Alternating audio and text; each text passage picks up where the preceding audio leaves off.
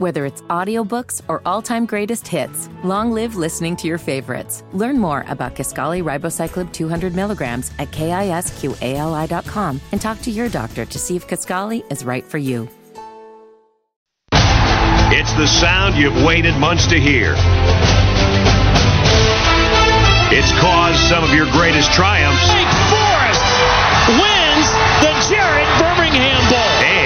And your biggest heartbreaks. Jim Grobe is the coach of the year. Riley Skinner is the rookie of the year. And the Demon Deacons of Wake Forest are the Atlantic Coast Conference champions. It's the option at Georgia Tech. It's Howard's Rock. The Smoke in Miami. Touchdown, Wake Forest. And every Saturday, you tap that sign. The wait is over. College football is here.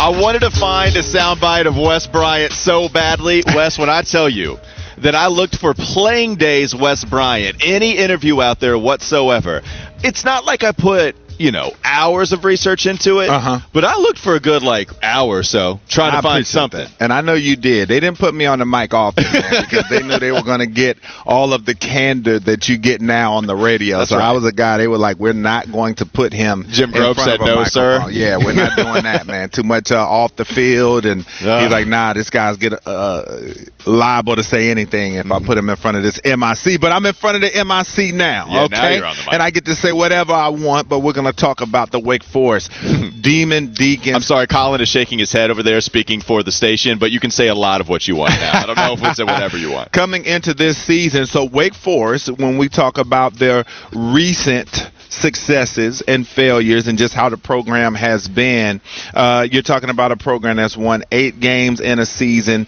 and the 10 times in the 115 year history of the program. But four of the 10 eight win seasons have come under Dave Clawson. So he's got 40% of those to be exact. They've been to seven straight bowl games, which is a new school record. And Dave Clawson is pretty good in said bowl games. He's got five bowl victories, the most in Wake Forest history. Now he's tied for fifth in the ACC history for postseason wins. And overall, the Demon Deacons are 11 and 6 in bowl games. But uh, since the start of the 2016 season, Wake Forest is tied for the second most wins in the ACC, not counting the COVID shortened 2020 season. And additionally, they have the second most wins in a single five year period. in the last thing I'll hit you with Walker Mill, Clemson and Wake Forest are the only football programs to rank inside of the top four in win totals over a two year, three year, four year, five year, six year, and seven year period, respectfully. Okay? Respectfully, respect the Demon Deacons. well, no, I I think you can't help it if you go back and look at what they've done since 2016. That was Dave Clawson's third year. I want to go back further to set us up for the recent success Okay. here, Wes, because you played for the guy that had them get to the ACC championship and win it in 2006. I was looking at those highlights, by the way. Okay. Better, let's just say low lights. That game was absolutely yeah, it atrocious. was. I was at that game in person. It was brutal. I Mm-hmm. could not find. Yeah, and, and it was not. I think was that. I don't know who was on the call. It might have. Was it Nessler? the Yeah, for they were. Yeah, so Nessler was on the call for that, Trying and he best. was not excited about the end of that game. He did not give me an emphatic call. But I did want to go with Grobe because in 06, after the ACC championship, 11 and three that year, nine and four, eight and five. You have one bowl eligible season. You don't have another winning season until you get to Dave Clawson's third year, man. Jim Grobe gets the axe after 2013 going 4 and 8. And so this was a guy is it fair to say he's iconic with Wake Forest? Is that too much? Oh, no question about So- it. You bring an ACC football championship to Wake Forest, you are cemented. So I thought so. And they had to make the difficult decision after losing season after losing season after losing season to finally move on for Clawson. Three and nine his first two years, and then you're totally right, Wes. I mean, Wake Forest has been one of the better football programs within the conference that you can absolutely set your watch to. That they are going to win at least seven games. They are going to get to a bowl game. more likely than not, they're going to win said bowl game. They're four and two in the six bowl games that they've been to under Dave Clawson, and it's just one of the better coaching jobs, in my opinion, in the entire country. To be honest with you, as far as just somebody that has stayed at their school. Now, if you want to get into some of the nuance that, well, if they do, if a coach does such a good job after your first three years, then somebody's going to come get you and coach at a bigger squad. But that hasn't happened with Dave Clawson, and it doesn't matter, Wes. You've got defensive talent. Mostly, it's been for the offense. You've had very good quarterback play. Notre Dame wanted your guy last year in Sam Hartman. Georgia wanted your other guy in Jamie Newman. The Rams wanted John Wolford. Everybody wants a QB that y'all got playing for y'all, and that's why I have zero problem saying, yeah, Mitch Griffis is just going to pick up where he left off because we have precedent. Wake Forest has earned the benefit of the doubt that they are going to have a winning season every single year they step onto the football field, and it all starts with Dave Clawson taking over and having a great year ever since 2016 concluded. Yeah, no doubt about it. And so when you look at it, it has been great quarterback play, and just the fact that he's kept continuity there. Uh, a few coaches have come in and out of the program since he's been there, but this is a guy that likes where he's at. He was known as a guy as a fixer. He came from Bowling Green. They said that was the reputation that he had, and to be frank, Wake Forest is looked at by a lot of people as a stepping stone program. Uh, you would think that a guy that comes in automatically once they start winning, you think, uh oh, the countdown is on before they go somewhere else. Coach Grobe was the same way. I remember the Michigans, the Nebraskas, all of them came after him. He stayed where he is because for coaches, I think one thing they like about Wake Forest, and I think Carlton's probably the same, even though he doesn't get content, they like the security of coaching at Wake Forest. If you get the Deacs to a bowl, that buys you a lot of time. Whereas in a lot of programs, they're going to be like, okay, yeah, eight wins is cool, but not good enough. And I think that's the dilemma you face as a coach that's coming from a school like a Wake Forest. It's can I go here and eight wins is enough? Well, you step up and, and you leave Wake Forest and you go to an Auburn. And it's like, all right, you win eight games in the first season. Oh, yeah, coach, we love you. But then the next season, that eight wins don't look so high, eight or nine wins. And they'll get you out of there if you're not getting them to that double digit plateau winning championships. And at Wake Forest, you will be a guy that can be there as long as you want to be, as long as you're winning games. And when you look at Coach Grobe, I mean, how many winning seasons or losing seasons, should I say, did he put up before he was fired. He goes five and seven, three and nine, six and seven, five and seven, four and eight before they let him go. So that was five straight Yeah. losing seasons Yeah. before they decided to get rid of Coach Grobe. So I think winning buys you a ton of cachet more than it gets you at any other school, but Coach Clawson has come in and done a spectacular job. We saw the CBS Sports uh, ACC coach ratings that had him second in the conference, and I just gave you the stat again to let you know uh, why he could be hailed not necessarily in the same breath as a Dabo Swinney, but a guy that you can throw right in there, number two. And I'll say it again: Clemson and Wake Forest are the only football programs to rank inside of the top four in win totals over two-year, three-year, four-year, five-year, six-year, and seven-year period. So he's done a splendid job at Wake Forest. So we have all this love for Dave Clawson, and I think he's one of the guys that everybody wants to point to and say he's the most underrated. And it gets to a point where if everybody is saying you're the most underrated, you're just not anymore. I mean, I think people respect what Dave Clawson has done at Wake Forest now, right? I think he gets a, an appropriate amount of respect. Can I tell you who is more underrated? Wes, can you tell me why nobody talks about Warren Ruggiero? We talk about so many different offensive coordinators within the ACC that come and go, and then even talk about some of those head coaches that came from a coordinator position. Manny Diaz comes to mind, but of course, it doesn't work out at Miami. It's happened a couple of times. Man, this guy has been with Dave Clawson every step of the way. And if you look at the last six seasons, this offense has been as good as really any other conference or any other school that you can point to in the conference for at least a six five year period. It doesn't matter what quarterback. I've already gone over that point time and time mm-hmm. again. And yet, when you talk about some of the finalists, some of the nom- nominations that he's received, he got one. He was a Broyles Award finalist in 2021, and that's about it. I, when we look, we do the whole "oh, he's the most disrespected," "no, oh, that guy's the most."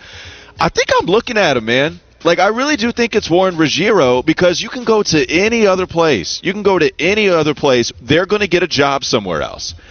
The head coach, different coordinator. We're going to be singing their praises, but we really only we stop at head coach and quarterback at Wake Forest. I don't know. May, maybe maybe I'm not paying attention. Maybe it's deep within the heart of Winston Salem that they're talking more about Ruggiero. But I'm here to break that open, man. I'm here to say no. We need to start talking about him a lot more now, going into his 10th season as one of the best OCs in the country. Yeah, and you talk about it too. They finished the 2022 season averaging 36 points a game, six consecutive seasons of averaging 30 or more points, longest active streak and fourth longest in ACC history.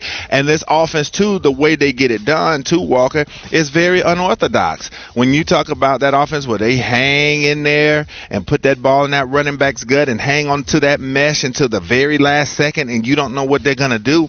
And a lot of teams, they look at it as an easy uh, uh, offense to stop until you have to play against it because it keeps the defense so, uh, you have to be so disciplined playing against a, uh, a, a unit like this that does what they do. The linebackers, you got to sit there. You don't know if that back's going to come popping out of there with that football, or you don't know if the quarterback is going to take it out of his gut and find the guy down the field.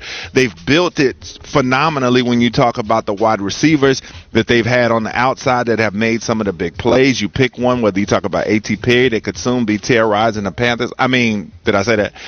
Um, maybe. Maybe. we'll see.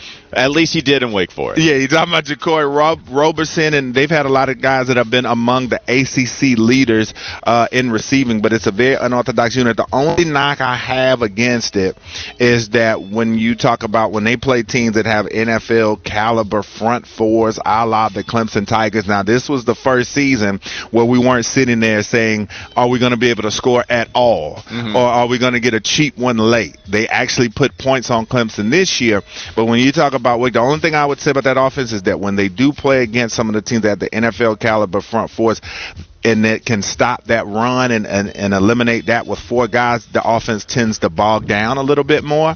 But other than that, man, they light people up. Well, and, and my question is, is that different from other schools of Wake Forest stature that goes against some of those NFL caliber front 4s mm-hmm. Because I would venture to say probably not. Mm-hmm. When you're going up against a Clemson, you're going to have ridiculous playmakers all across the board. Clemson has become a powerhouse. No, no, they didn't used to be, and that's why it's clear that Dabo is the best coach in the ACC. But you're doing a pretty good job at Wake, and I don't think there's any doubt about that. And that's why you even bring up the wide receivers in A.T. Perry. It doesn't matter who you have there. You can just go to a what? When, when was Campanaro there? I mean, was he there at the beginning? You've had some guys that have at least shown a little something. Campanaro was with the end of Grobe, if okay. I'm not mistaken. But then you bring in a Surratt yes. from a few years back, yes. and then that turns into an A.T. Perry. And I think what's interesting is these guys oh, aren't Scotty Washington. Can't forget him too. Yeah, these guys aren't getting tons of NFL looks. You know, even a Surratt who was thinking about leaving early but hasn't really. You know, he got yeah he made a little bit of a rough decision. But Scotty yeah. uh, Scotty Washington, I believe, is still on the Bengals. Is uh practice squad, and then uh, A.T. Perry was a late round pick. I thought he should have gone much all right, higher. So 704 is giving us all caps um, on the text line, and no, I don't talk about him lying. He's literally giving us capital letters. He said, "Wake Forest, it's the best football program in the state of North Carolina." no lies tells no lies. So, I just gave you the numbers and the and the data. So no, I, I know I got uh, you know our Tar Heel Homer back at the Planet Kia Studios hitting the buzzer yeah, because North Carolina hadn't won an ACC football championship since 1980. But so, go ahead. No, this is I don't how I don't know how you argue it. Yeah. I mean, right? I mean, I guess North Carolina beats Wake Forest sometimes. You know, I mean, I they do. As far as as far as a 2016 2016 starting point. If you just go back to recent history, Wake has to be that team, and, and, NC State. NC State's the one I can't. Yeah, I mean NC State might be the one. It'd have to be between those two that you're pointing to. Yeah, and I mean, like I said, I just gave you the facts and data on the wins. It's Clemson and Wake, and then you talk about the bowl game success. But yes, the Tar Heels do have uh, Wake's number, but in the overall scheme of things, as far as just who's been uh, winning the most, it's been Wake Forest. All right, so as we start to look ahead for this Wake Forest team, this entire week we have so much more Demon Deacon content mm-hmm. coming your way. Is North Carolina a game that you circle this year? even without a Sam Hartman. Maybe the expectations aren't as big as they were last year. I know you always have North Carolina circled because you're not the biggest fan of the world. You've told mm-hmm. us a time or two. Yeah. But because of Wake Forest not being able to beat the Tar Heels, even mm-hmm. it doesn't matter if it's a shootout, doesn't matter if you put 50 points on the board. Sam Howell's going to put up 58. Yeah is that one that all right? Wake Forest fans are kind of tired of losing. We need to win this one. There's no question in football. There's no one that Wake Forest's fan base hates more than the North Carolina Tar Heels. They get up for it. I remember when we played them and beat them. Yep. That they put extra seats in for that game. It's just it's just it's just a big one. And for the fans out there, I might just take some time out of my day and make an old Wes Bryant highlight reel just to throw it up for Team Week. I, I just might do that. I would love it. Did you did you throw some Tar Heel edge rushers down to the ground? Uh, I mean, or, or I, I had a pretty, yeah, I had a pretty good game against Wake. I mean, against uh, North Carolina. They did. Um, they had. I mean, Carolina always has good players. Yeah, who, who, who would have been on that team? Um, are we, are we they didn't down? have any headliners. Yeah. I, I, feel like when we when we played against them, but Carolina always has solid players. See, I gave them a compliment. Yeah, you did. Yeah, good for you. Whether it's audiobooks or all-time greatest hits, long live listening to your favorites. Learn more about Kisqali Ribociclib 200 milligrams at kisqali.com and talk to your doctor to see if Kisqali is right for you. McDonald's is not new to chicken. So maybe stop questioning their chicken cred and get your hands on the McCrispy. Juicy fried chicken, buttery bun, unmatched pickle to chicken ratio. Yeah, they know what they're doing. In fact, we can honestly say they're not new to chicken, they're true to chicken. The McCrispy. Only at McDonald's. Ba da ba ba ba. It's the sound you've waited months to hear. It's caused some of your greatest triumphs. Wake Forest wins the Jared Birmingham Bowl. And your biggest heartbreaks. Jim Grobe is the coach of the year. Riley Skinner is the rookie of the year. And the Demon Deacons of Wake Forest are the Atlantic Coast Conference champions. It's the option at Georgia Tech. It's Howard's Rock. The smoke in Miami. Touchdown, Wake Forest. And every Saturday, you tap that sign. The wait is over. College football is here.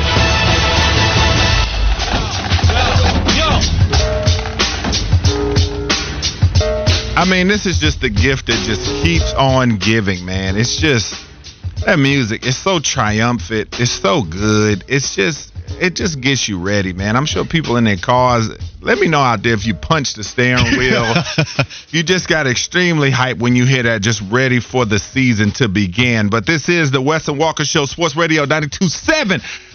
WFNZ, hit us up on said text line. Do you get extremely excited and hyped for college football when you hear that intro and Brad Nessler's voice? 704 570 9610.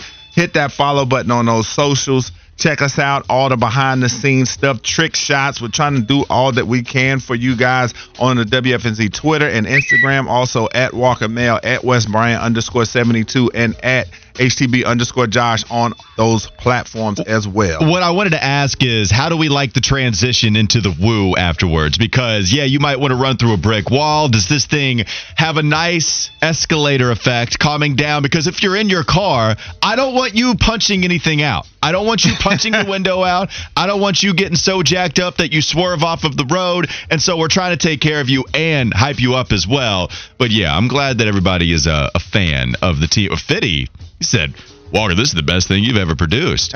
what's great about that is he says that after everything I produce, which makes me feel really good. Right. I think that um, the escalator effect it is good, but I mean, if you're a Woo fan, I think this does keep you excited. Yeah, no, even maybe, when you hear this. Maybe you know, there's only some people that I'm saving. Panther Bo, he said goosebumps. Uh, Jack said I don't get excited about college football until I hear Lee Corso say not so fast. Well, all right, I apologize. I don't think I'll be able to uh, give you the same type of effect Lee Corso does. All right, well. It is Team Week. We are talking about the Wake Forest Demon Deacons, and today we talk about the offense, and Wake Forest has been adept at that when you talk about over the years, especially this Clawson era. They really put the points on the board. In 2022, Wake Forest's 469 total points was second in the history of the program. They finished the season averaging 36 points a game. It was its sixth consecutive season of averaging 30 or more points a game, longest active streak in the conference and the fourth longest in ACC history. Entering the 2022 season, they were the only program in the ACC to average at least 30 points in each of the last five seasons. And so, also, when you talk about this from 2017 to 2021, they produced their four highest scoring seasons in school history, with each club scoring more than the next. And the Deacs like to get it done through the air because since the start of the 2017 season, Wake's 185 touchdown passes are the most of any school in the ACC, and that also ranks tied for seventh nationally during that span. So, Walker, offense isn't the problem in Winston-Salem. When you look at the Sam Hartman era in recent history, you talk about key turnovers that hurt them in some games, like when we were talking about last year against North Carolina. Offensive explosion, key turnover late, hurt the Demon Deacs chance. Then you look at the Clemson game last year, down six, chance to go up, fourth down, and Sam Hartman throws into double coverage, and Clemson gets the win. And it was their best offensive outing in, in some time versus the Clemson Tigers because they normally shut down Wake Forest on a consistent basis. But what are you looking at this season when you talk about Wake Forest and that offense continuing to light up the scoreboard? Well, before I get started, I wanted to ask you a question real quick. Okay. What's the biggest win in the Sam Hartman era? Woo! Uh, he had the road win. No, he had the win at home against NC State, I believe, two years ago when he beat Devin Leary and them. That was a big game. Uh, to me, that was his signature win uh, in the program when they had that very high scoring affair, night game at Winston-Salem. That was a huge game for him. Everybody was counting on the Deacs to get that one done, just as far as this is their moment to kind of have a signature win. So I would say that one. So I guess my point is it's going to be tough to fill the shoes that Sam Hartman left behind, but there is some wiggle room. If you get a monster win, which, yeah, of course, if you get a monster win, it's just easy. And as that, done. Okay. Mitch Griffis can take over. But you didn't have the Clemson victory. You didn't have the top notch, top of the ACC type of victory. And it's something that you were critical of Sam Hartman. I know you liked him quite a bit. He put up a ton of numbers, clearly a really talented quarterback. But there is some wiggle room for Mitch Griffis to do something that Sam Hartman did not. And nobody's blaming Hartman for that loss against Clemson. I mean, you put that many points up, you go in a shootout. Maybe you are at the end. Go ahead, Wes. Talk your talk. Yeah, I just didn't. I just, a I just show. didn't understand that decision making at the end of the game for him to throw it in into double coverage like that. I That's mean, fair, but for the most part was pretty damn good putting up He, points. he did. He did. And then even North Carolina, you talk about that what 58-55 victory against North Carolina or North Carolina had over Wake. That was 2 years ago Sam Howell at the helm. So there were some offensive outpours even if you didn't have that big victory. Defense is clearly the thing that needs to improve. It just continues to move on that I feel totally comfortable with Mitch Griffis taking over. In fact, Wes, if you want to go to any game he appeared in, whether he threw three attempts or whether he had three attempts passing or 29 like he had early in the season against VMI. Dude threw a touchdown pass. It didn't matter. Any game he appeared in, he was going to throw a touchdown pass against VMI, Virginia Military Institute. Because remember, Sam Hartman had some off the field stuff that he was dealing with. Sure. And I thought maybe Mitch Griffis was going to take over for a couple of those games. Hartman comes back a little sooner than expected, certainly given the narrative surrounding him at that time. But against VMI, 288 yards, 21 of 29 passing, three touchdowns, and zero picks. Only threw a few against Army, but had a touchdown pass, was two of three, and looked good in that in that uh, outing, I should say, 21 yards total, and then six of nine against Louisville. Yeah, it was in a loss, but had one touchdown pass, did have one interception as well. Mitch Griffis has at least some experience. Now you're talking about some guys changing roles. You have your center that has his sixth year of eligibility that he's playing with right now. He's going to be moving to guard. You have some new running backs, but you have one that has 300 carries. So I think there's enough carryover, Wes, to help Mitch Griffis take over as the new starting QB. There's going to be some changes for sure, but I think there's enough, and I believe in him as a player enough to where I think the offense is maybe not going to be as good as last year, but going to be totally fine. Uh, I definitely think this offense has a chance to be really good. And so when you talk about the skill talent that they have, I put Wake's receivers up against uh, pretty much anybody. When Even without Perry? this group, yeah, no doubt. Because uh, Donavon Greene, that's a name a lot of people are going to get to know. He's been bubbling for a while, just making big play, um, you know, after big play. But the numbers, he's had to sit behind some guys, had some injuries as well. But this is one of the big play receivers in the league. You talk about Jahmal Banks. Uh, Banks is a guy that was one of the ACC leaders in touchdowns last year. And speaking of Donavon Greene, just going back to that quickly, averaged 17.4 per catch last season, six touchdowns for him. Jahmal Banks had nine touchdowns receiving. Taylor Morin had nine touchdowns receiving as well. And so uh, this is a group two. Keyshawn Williams was rated very favorably by Pro Football Focus as far as one of the better slot receivers uh, in the country. And they also have a kid. Look out for Wesley Grimes in the spring game. This is a six-four YAC receiver. We know that the A.T. Perrys and the Scotty Washingtons of the world at Wake Forest were 50-50 ball guys primarily, but this guy Wesley Grimes can catch and run. So I think that Mitch Griffis is in to have a very gaudy season when you talk about statistically, and then they just got to find that run game. But Justice Ellison very quietly had 700 yards and six touchdowns rushing yeah. uh, last season as well. And so you like what you see there. And then Will Towns is a guy also when you look at uh, in the spring game, he breaks off an, an 80 yard touchdown run, looks to be a big play threat. So uh, Wake Forest offensively, I think is going to be looking pretty good. Yeah, I think it, it's kind of a nice mix, right? Some old and some new. It it might be just what you want for a new QB taking over. And some of those names that you mentioned, Donavon Greene, Jahmal Banks, a couple of wide receivers that Mitch Griffis will be throwing to, they combined for almost 1,300 yards and 15 touchdowns just last year. So you're probably right, Wes. I know A.T. Perry, big time producer. Maybe you're talking about the guy stretching the field, not being there as much, but one of these guys can step up and perhaps play that role. You also mentioned Justice Ellison had 307 career carries, but there's not another running back on the roster that has more than 14. And so you do have some guys that can help you. It just it it seems like this is exactly what you want from a program, right? Mm-hmm. Because you're not going to be able to keep everybody forever unless you're Sam Hartman and you'd stay in college football for eight years, yeah. like people are joking on the text line. But even Sam Hartmans of the world, even they leave your college football program. So if that happens, then you want the ability to replenish. And it looks like you're having a nice mix of guys that contribute, maybe can break out into stardom or ACC stardom in their season when it's their time to shine. That's why I totally agree with you with this group. Very excited to see what Wake Forest is going to do. And I wanted to leave you with this question for an offensive lineman. Okay. How have you felt about their offensive line the last couple of years, and what do you expect from them this upcoming season? The line protecting for new quarterback Mitch Griffis. Well, I mean, you just talk about the proof has been in the pudding with all the numbers that they put up. Wake Forest has had an offensive line that has held up, and when you look at uh, the sacks against last season, now they did rank uh, in the bottom tier of that. They gave up 38 of those, 2.9 per game. So you do want to see the pass rush or the pass protection get a little bit better in those regards. But you can't really argue too much with a team that's putting up the numbers that they are. And I mean, you look at Wake Forest uh, offensively from a yardage standpoint, and these guys were third in the conference last year, 442 yards per game. They averaged uh, almost six yards per play. And so this is a crew that, like I said, they do a good enough job to be able to have uh, one of the best offenses in the country, especially when you talk about it can get a little bit predictable at times as far as just that scheme. You know, they're going to hang on to the mesh for a long time, and then you got to guess from there.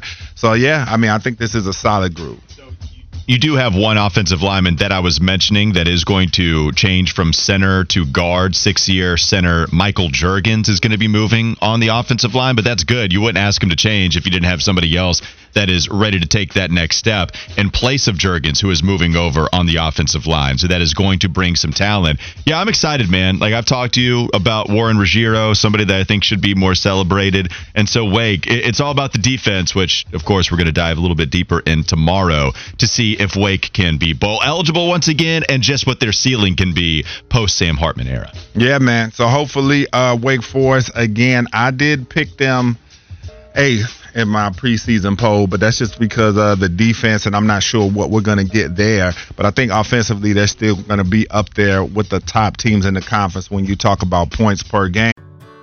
Whether it's audiobooks or all-time greatest hits, long live listening to your favorites. Learn more about Kisqali Ribociclib 200 milligrams at kisqali.com and talk to your doctor to see if Kisqali is right for you. McDonald's is not new to chicken. So maybe stop questioning their chicken cred and get your hands on the McCrispy. Juicy fried chicken, buttery bun, unmatched pickle to chicken ratio. Yeah, they know what they're doing. In fact, we can honestly say they're not new to chicken, they're true to chicken. The McCrispy. Only at McDonald's. Ba da ba ba ba. It's the sound you've waited months to hear. It's caused some of your greatest triumphs. Wake Forest wins the Jared Birmingham Bowl. And your biggest heartbreaks. Jim Grobe is the coach of the year. Riley Skinner is the rookie of the year. And the Demon Deacons of Wake Forest are the Atlantic Coast Conference champions. It's the option at Georgia Tech. It's Howard's Rock. The smoke in Miami. Touchdown, Wake Forest. And every Saturday, you tap that sign. The wait is over. College football is here. The gift that keeps on giving is that intro. Here we go, folks. This is the Wes and Walker Wes and Walker Show, Sports Radio 927 WFNZ, and it is Team Week. Continuing on with the Wake Forest Demon Deacons, and we're gonna talk about the defense. This is one of the units that definitely has kept Wake from maybe some of the greatness they could have reached, I would say, because Wake has had to win a lot of shootouts, quite frankly, because the defense has given up a lot of points. And in 2022, this unit was 11th in the ACC in scoring defense, giving up around 28 points per game. 12th in pass efficiency defense, only mustering seven interceptions, was tied for 12th in the league. They were 10th in turnover margin, which is usually a Wake Forest staple. They forced 29 turnovers in 2021 and only 16 turnovers they forced last year. They had a four game stretch in which the defense failed to force any of those. They were 11th in opponent first down. So this is a unit that definitely needs to get this thing together in 2023 if they really want to make some noise in the ACC. We talked about the offense and how great they have been as far as scoring in prolific fashion year after year, especially under Coach Ruggiero. So, Walker, do you think that this is the year with only four returning starters on that side of the ball that this Wake defense can show some improvement and kind of be at least in the same world as the offense? This was this is one of those situations where even if you don't have a lot of returnees, the returnees that would come anyway were coming from a bad situation last year. Mm-hmm. It's not like that was a great defense. It's not like you want all those guys back helping you out if they weren't fantastic players. They went from forcing the 29 turnovers in 2021 you were talking about to only creating 16 last year. And I think Wake Forest, Brad Lambert, defensive coordinator, they feel they need to generate more pressure. So now you're looking at somebody like Jasheen Davis. He's a fourth year DE, speed rush kind of guy that is poised to become perhaps the next big thing on that defensive line, maybe giving you a Duke Ejiofor type of production. That would be great to see if he was able to do that this year. And that's really going to help on the back end because Caelen Carson has all ACC potential at cornerback, but he missed five games last season because of an injury. You also have some really nice safety depth. Wes, if you can get any kind of pass rush, I don't think it's this monster gap that they have to make up, right? Can you just get better at generating pressure and then let your talented secondary do the rest of the work? Okay, cover you, you can maybe get some coverage sacks so they can really help the defensive line a little bit more so. That's going to be the recipe for success. And i like brad lambert as a defensive coordinator. I, I, do. I think he did a good job building a foundation of this defense right before he left charlotte and then moving on. I believe he made a stop at purdue and then went back to wake forest after he spent some time there before. So what do you think about brad lambert and what he can do with this defensive side of the ball? Well you look at what he's done and obviously last year wasn't his best work there but he still had some pretty solid seasons in Winston-Salem. He's produced some award-winning defensive players, so you know the development is there.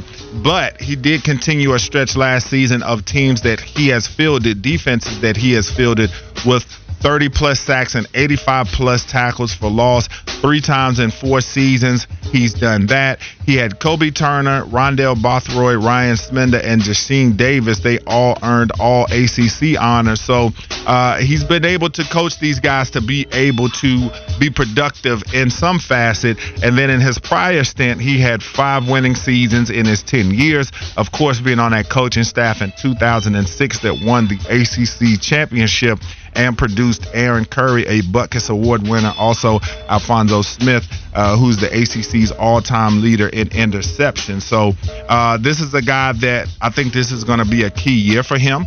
Definitely, he's going to have to bounce back there are so many areas uh, that they need to improve upon it uh, amongst all the ones that I mentioned as well. You add on to that too, you know, 11th in the ACC in third down conversion defense. That's so key. You have to be able to get off of the field, but they've also got some help coming from the transfer portal.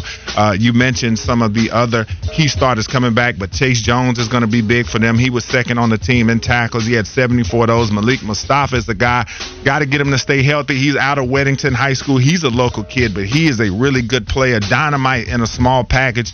Uh, he is. Talk about Shaylon Garnes at safety as well. You talked about that safety depth, but coming from Villanova, 6'2", 280 pounds on the interior of that defensive line. Bryce Ganias, I think that's how you pronounce his name, but he had 58 tackles, four sacks, and 10 TFLs over the last two seasons. And the next great Wake linebacker just might be Jacob Roberts, coming out of North Carolina A&T from the transfer portal. This guy is a monster. Okay, he had over he had 218 tackles, nine and a half sacks, 29 and a half tackles for loss at North Carolina A&T. So this looks to be a guy that you can pair with Chase Jones, and he's definitely going to help shore up that defense right away. So Wake, they can get to the quarterback. They were top seven at least in the ACC in that. But then you get a guy like Jacob Roberts coming in. You get the transfer Ganias from Villanova. Hopefully, he can replace and be almost as productive as Kobie Turner was, because Kobie Turner was a third round pick of the LA Rams out of Wake Forest. So hopefully they've got some pieces there that they can build on, and some of these new guys step in and can become superstars because that's going to be the key, especially in a conference with the quarterback talent that the ACC has. You're going to have to have a defense that can at least, at a minimum, be opportunistic. That's what you want to look for. If you can't have a defense that can get stops consistently like a Clemson, you at least want to have a defense that can be opportunistic, and that's what Wake's was the year they went to the ACC championship just a couple years ago where they lost to Kenny Pickett and Pitt. You threw a lot of players out. You talked about the linebacker spot. That's what I want to focus on because you already brought up Jacob Roberts with that transfer coming in from NC A&T. Mm-hmm. I bring up Brad Lambert, how much faith I have in him defensively, but they also have Glenn Spencer. When he built that coaching staff in Charlotte, what Brad Lambert did his last season, that's the guy that I look to and remember what he was able to force with Jawan Foggy, who was a hybrid type of guy. I think had five interceptions that season. You had some talent on that side of the ball, like hello Alex Highsmith, who just got paid as one of the best edge rushers in all of football. Glenn Spencer did a great job putting those guys at the right spot. So I guarantee you, Lambert is listening to Glenn Spencer and how they want to call the defense. Now you're talking about some actual talent, whether it be at linebacker and forcing takeaways, having guys that can go all over the field, not just get into the backfield, but also work in coverage, whether it be a tight end or whether it be somebody coming over the middle in a zone type of package. Love what Glenn Spencer and Brad Lambert can do on the defensive side, especially with some more talent coming in. If we want to roll in with just one more Brad Lambert quote, he talked about one of the guys that stood out so far, Wes. Mm-hmm. He said this quote, probably the guy on the back end who's helping us the most right now is Deshaun Jones. The last four games last year really came on for us, and we're playing well this spring. We're trying to build depth at defensive tackle, trying to build depth at corner. We have two guys there who we believe can really play in Deshaun and Caelen Carson. Behind that, that's where we're building some depth with younger players. That's going to be the key. So if you have two corners that you believe in, we just talked about Carson potentially being all ACC. If Brad Lambert is telling you Deshaun Jones is the guy helping him most, and you have Carson on the other side, now you're talking about some of these transfers coming in and generating more pressure defensive line wise. Wes, I, am a believer. I, I'm trying to figure out the unit that we break down with some of these teams throughout Team Week. And this is the first Power 5 unit we've had, but I've been pretty optimistic with most of them. I'm trying not to be Homer for every college football uh-huh. program in the Carolinas, but I do. I have some optimism with some of these units that we've dissected, whether it be offense or defense, and I'm the same way with this defensive side of the ball when it comes to Wake Forest. I believe in the coaching staff that's there. I know them a lot better than I know other coaching staffs that we've dissected, but also if you have some of the talent that's coming in, we know Dave Clawson certainly is someone that you can depend on. I think that this is going to be a defensive unit that finally catches up or gets closer to the offensive unit, maybe gets back to creating turnovers, even if they're just average at that, like you mentioned. Wake Forest is going to be a tough out every single week, just like they've always been. Well, especially too, I know we go and pick the schedule later in the week, but when you look at it from a defensive perspective, they get some tune-ups to start the year. When you talk about Elon, they'll play Vanderbilt, which obviously SEC team, but we're not talking Alabama here. Oh, Dominion and Georgia Tech before you have to go to Clemson. But then hopefully they'll be rounding into shape by the time that back half of that schedule because you got to face Jordan Travis, you have to chase, uh, you have to go up against Riley Leonard. You have to go up against Brennan Armstrong. And oh, yeah, a familiar face. Sam Hartman also will be on that schedule as well late in the season. And then you close out with Garrett Shrader and the Syracuse Orange. So this defense is definitely going to have to get into shape because uh, they're going to be tested, especially late in the season, when you could be looking for bowl wins and your defense is going to have to be at their best going up against some of the more premium quarterbacks in the league. Can I give you an X factor? Okay. If we're going to look at the defensive line, if creating pressure is the biggest thing you need this defense to do, can I give you a Kendron Wayman as the guy that's going to be the X factor? Brad Lambert talked about how he, along with Jasheen Davis, are going to be keys, but what they want to do is get Jasheen Davis in a bunch of one-on-one situations. It's important that we use him. This is from Brad Lambert again. Quote, it's important we use uh, Jasheen Davis and put him in as many good positions as possible. We don't want to tie him down in double team situations because we want him one on one as much as we possibly can. So, if you worry a little bit about Kendron Wayman on the other side and you can't focus just on Davis on the other, I think that's going to be a monster, monster production level for him if he's able to prove to be effective this upcoming season. Yeah, Jasheen Davis is going to be a guy, though. Hopefully, he can take it up another level as well yeah. because that's going to help. He had seven sacks last year, 14 tackles tackles for loss. Man, you would ideally like to see that sack number double, but you at least want to see him get into the double digit range and then get those tackles for loss up just a little bit more. And 14 is well. already a good place to start. 14 is a great place to start. And so this is a Wake Forest team. I remember somebody asked me uh, a couple years ago, we were talking about Clemson and Wake Forest, and that's when Wake had Boogie Basham that ended up being a second round pick of the I forgot about Bills. Boogie. Yeah. Yeah. And so uh, you talk about the difference between the teams. I said Wake gets a Boogie Basham once every five 10 years. I said Clemson has eight of those guys, eight or nine of those. And so that's the thing you always worry about with Wake. When we do get a good pass rusher like a Jasheen Davis, do they have a guy on the other side to help him out? And so Kendron Wayman, that's going to be where his number's called. And so hopefully he can step up and give Wake a guy on the other side that teams have to worry about as well. So, B Money wrote in on the text line Walker, your homerism is giving me Chris McClain vibes, crying face emojis. I'm not, this is who I am. I am trying to be objective going in and then react to the information that I come across. And I feel good about Wake Forest defense. We got a lot of Power Five schools to go to, though. So uh, who knows? Maybe I'm not as happy or as confident as some of these other units that we're going to dissect in future. T- whether it's audiobooks or all-time greatest hits, long live listening to your favorites. Learn more about Kisqali Ribociclib 200 milligrams at kisqali.com and talk to your doctor to see if Kisqali is right for you. McDonald's is not new to chicken. So maybe stop questioning their chicken cred and get your hands on the McCrispy. Juicy fried chicken, buttery bun, unmatched pickle to chicken ratio. Yeah, they know what they're doing. In fact, we can honestly say they're not new to chicken, they're true to chicken. The McCrispy. Only at McDonald's. Ba da ba ba ba. The sound you've waited months to hear. It's caused some of your greatest triumphs. Wake Forest wins the Jared Birmingham Bowl. And your biggest heartbreak. Jim Grobe is the coach of the year. Riley Skinner is the rookie of the year. And the Demon Deacons of Wake Forest are the Atlantic Coast Conference champions. It's the option at Georgia Tech. It's Howard's Rock. The Smoke in Miami. Touchdown, Wake Forest. And every Saturday, you tap that sign. The wait is over. College football is here. All right, Walker's been team week all week. We've been talking the Wake Forest Demon Deacons, a team that is coming in with a lot of changes on each side of the football. Mitch Griffis is going to lead the offense, and they've got Jasheen Davis and crew over there on the defensive side. We've gone through each of those units. So now it's time to go down the schedule and let's break it down. And we're going to do it like you like to do it in these, I guess you could say thirds because they play 12 games. We break it down four games at a time.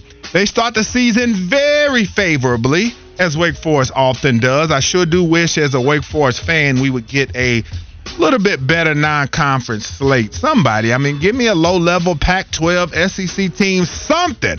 I mean, the last really good non-conference game that they played that I can think of I mean, Notre Dame doesn't count because they're partners with the ACC, so they're going to come in anyway.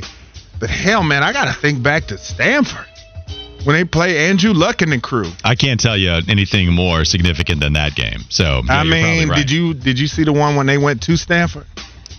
Was, oh, it bad, was it bad? Oh, my lord, me, it was awful because Stanford got mad. We had beaten them the previous season, and they got mad because Wake Forest made them play a 12 o'clock game coming from the West Coast.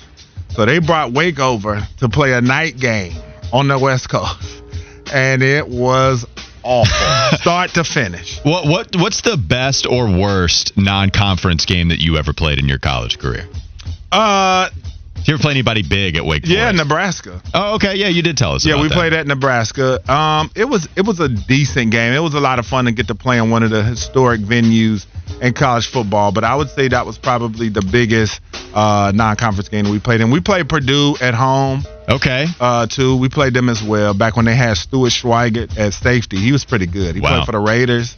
Uh, we lost that game on a fourth and one. That'd have been like a stopped. Shawn Phillips era Purdue. I believe he was on the other side. He'd have been close. I at think least. so. Yeah. Uh, I definitely found out the difference between Big 12 football and ACC football though that day. Yeah, Purdue. They were good. They were coming off of a Rose Bowl not too long after that. I think they had just gone. Drew Brees was the quarterback. A little bit different than Elon and Old Dominion to open up the season. Yeah, and so uh, yeah, th- those linemen fired off the ball a little bit different than uh, the ACC guys. You could tell they ran the ball a lot, but.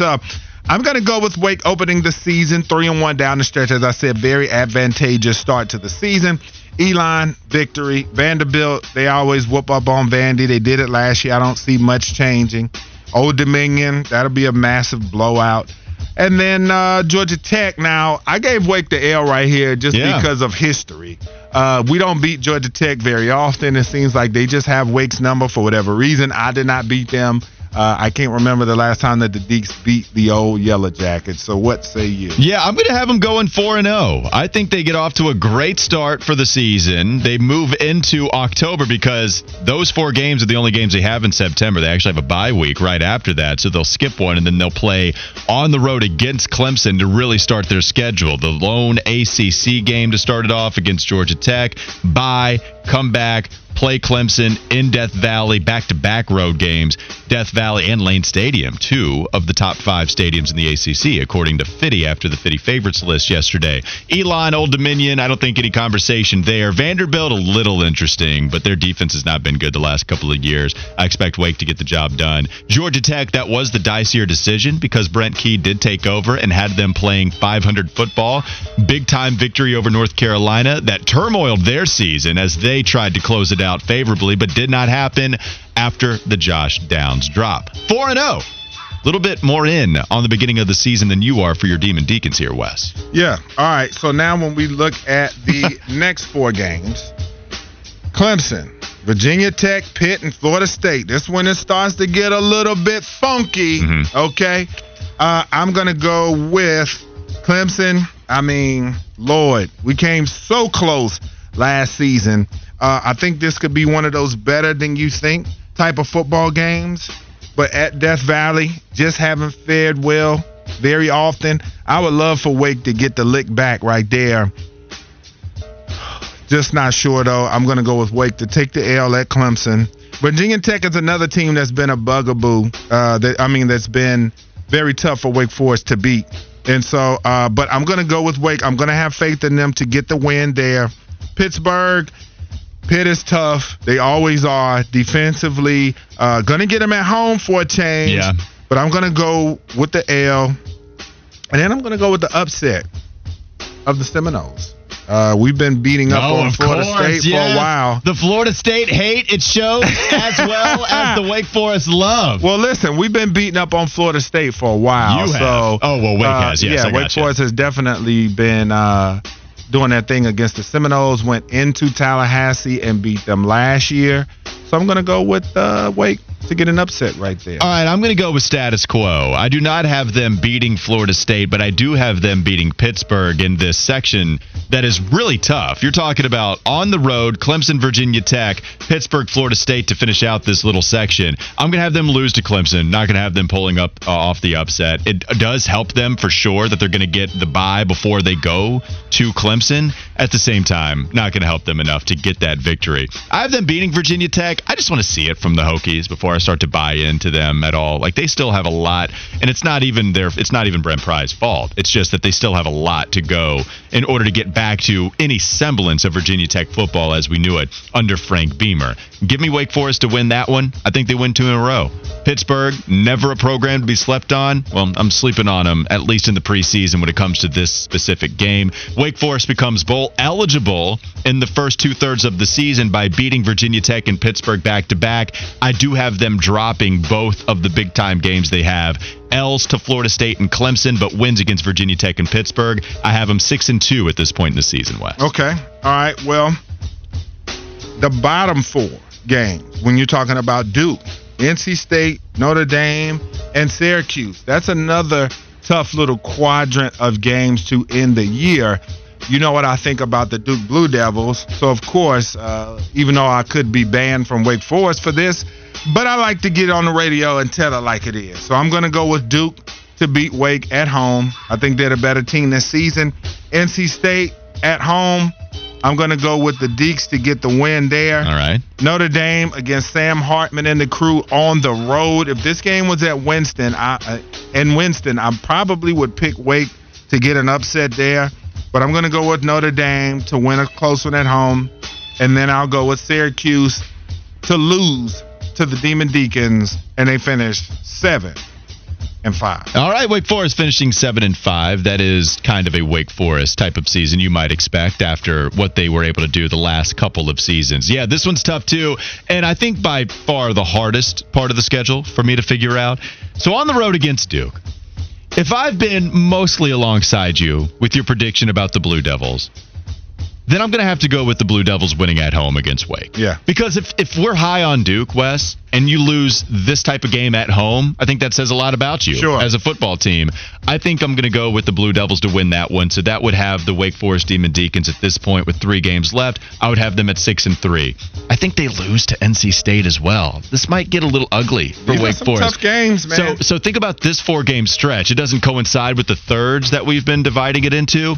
Florida State on the road against Duke, NC State on the road against Notre Dame. Yeah. Even at the the last half of the season, it's a gauntlet. Mm-hmm. Like you got to get bowl eligible in the first two thirds of the season. That's why they put the. Elon Vanderbilt ODU at the beginning to get you halfway home. So get six wins and then everything else. I don't want to call it gravy because Wake Forest, they've had enough expectations and they've delivered on those to where you want seven, eight win seasons. You want comfortable bowl seasons. I have them losing to Duke. I have them losing to NC State. Oh, I got them. I got them beating Notre Dame. Okay. All right. Hey, Marcus Freeman, right? You love Marcus Freeman. You hate Marcus Freeman. Wade Tell does us what get you think about Notre fired. If we get that win, Marcus Talk- Freeman might bite the dust if the Deacs come in and get the victory. talk, talk to me, Fitty. You're telling me they're going to lose to Duke. hmm They're going to lose to NC State. That's right. But they're going to travel up to football royalty oh, be- is it? Is and- it football and royalty beat, still? and beat Notre Dame. Marshall did it last year. And Marshall, Fitty. Marshall did. If if Marshall can do it, then I think Wake Forest, the team that knows more about Sam Hartman than anybody, that does have a lot of pieces coming over on the defensive side of the football. I think Wake Forest is going to pull up this uh, pull off this upset. I would just think if you got enough confidence they can go to South Bend and beat Notre Dame, they should be able to beat the likes of Duke and NC State. Well, you know, college football is also a very weird sport, I and do. that there are going to be upsets, and there are going to be things that happen outside of your expectation, and so that's why, for me, if think about this, right? You can agree with Wes that Sam Hartman has not lived up to the big time contest, right? That Yeah. anytime that you have big time matchups, monster storylines, has Sam Hartman lived up to the billing? Mm, More often than not, no. This is a game that's going to take place on NBC against his former team, against a coach that knows all about him and the defense that knows all about him. And this is going to carry a lot of cachet outside of just normal conference games. Yeah. If he doesn't deliver like we've seen him before, then I could absolutely see Wake Forest pull off what is the upset, especially if you have any belief in Mitch Griffis. Can he go toe to toe with Sam Hartman? That would be fascinating. Uh, give And me you Wake know Forest. he's chomping at about you it. know he's chomping at the bit for that matchup. Um, give me two wins to end the season. Okay. eight wins for Wake Forest. I'm Okay. feeling the Demon Deacons here, Wes. I, I look. Hey, don't worry, Demon Deacons fans. I know Wes is hating on you at seven and five. Give me an eight and four record. I'm the true Demon Deacon Seven and five, studio. and we win our bowl game. So I'll have us finishing at eight and five. I got you finishing nine wins. You can't catch me. If Oh. I got him upsetting Notre Okay. Dame, I, uh, yeah, it's a tough stretch, but Wake Forest, I believe a lot. What do you think is the most critical game on that schedule, though? Yeah, it's tough. So again, as, as we kind of look at the first half and the second half, Pittsburgh, Florida State, mm-hmm. Duke, NC State, Notre Dame, Syracuse. Syracuse is the worst football team that you're going to be facing, and they still have a guy like Garrett Shrader who can also upset some squads out there. No question Dino about it. Babers, if you can compete with Clemson every single year, then they'll get you if you're And they could be battling for a bowl spot or trying to solidify their bowl spot. I think Pittsburgh is the game I'm looking at. Okay, that's a good that's a good matchup. because that sets the tone for the second half. And if you lose to Clemson and you have Florida State right off of the bat after the Pittsburgh game, then you could be talking about, I mean, four or five losses in a row. That would be a dark time for a football season. Yeah. So give me give me the Pittsburgh game. Uh, looking I'm at. looking at V Tech. I'm going to go one game before that. As I said, Virginia Tech has always been a tough, tough matchup. Yeah. Last time they went up there, Bud Foster's last home game, Sage Surratt gets hurt, should have won that game, but lost. So to go up to Lane, you got to get that Virginia Tech's a program. I picked to finish near the bottom of the league. You can't go up there to Lane and lose that game. So I'm looking at that one uh, because, like I said, you're going to be coming off the heels of Clemson and Georgia Tech. I think you, you know, I have them losing both of those contests. Hopefully, they beat Georgia Tech though. That's a game they should win as well. But, But you think, had them losing in this. I did, but uh, just because of history, and we just can't ever seem to beat Georgia Tech. But Virginia Tech, though, is the game that I look at. They need to get that one, as you said, because in my opinion, that sets the game, uh, sets the tone for the rest of the schedule as well.